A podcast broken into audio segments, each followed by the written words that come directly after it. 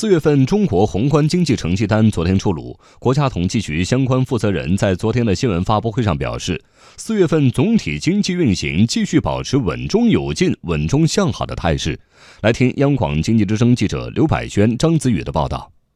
从生产来看，工业生产增势明显，服务业增长平稳。四月份全国规模以上工业增加值同比实际增长百分之七，增速比上月加快一个百分点。四月份，全国服务业生产指数同比增长百分之八，增速比上月回落零点三个百分点。会计审计专家张连起认为，工业生产势头良好，得益于供给侧结构性改革。工业生产在去年以来啊，供给侧结构性改革就所谓三区这样一补，使得这个工业品价格和结构以及产能的利用率都得到了提升。那么也就反映出来市场的预期向好，而且比较稳固，生产的景气呢持续处于景气区间。从需求来看，消费投资增速略有回落，外贸增速由降转升。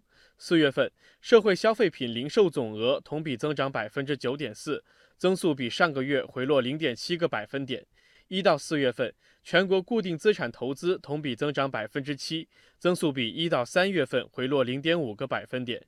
四月份，进出口总额同比增长百分之七点二，上个月为下降百分之二点五。从物价来看，国家统计局新闻发言人刘爱华说，全国居民消费价格等一些数据的温和增长，表明市场的供需情况得到进一步的改善。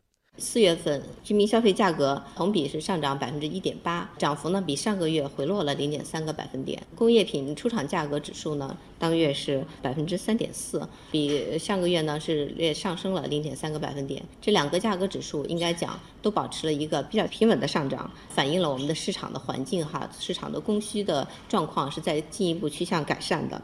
与此同时，从今年四月起定期发布的全国城镇调查失业率也值得关注。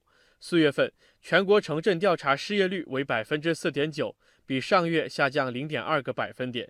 张连奇指出，调查失业率降低，也表明经济发展质量非常好。就是不仅仅是有增长，同时呢背后有就业。这个就业数字啊，实际上很大程度上表明呢，就是增加的新动能企业以及传统的这种服务业，它呢蓄水池的作用非常明显。总的来看，中国宏观经济发展动力充足。刘爱华说。多个方面的因素都在支撑中国经济继续保持稳中向好的发展态势。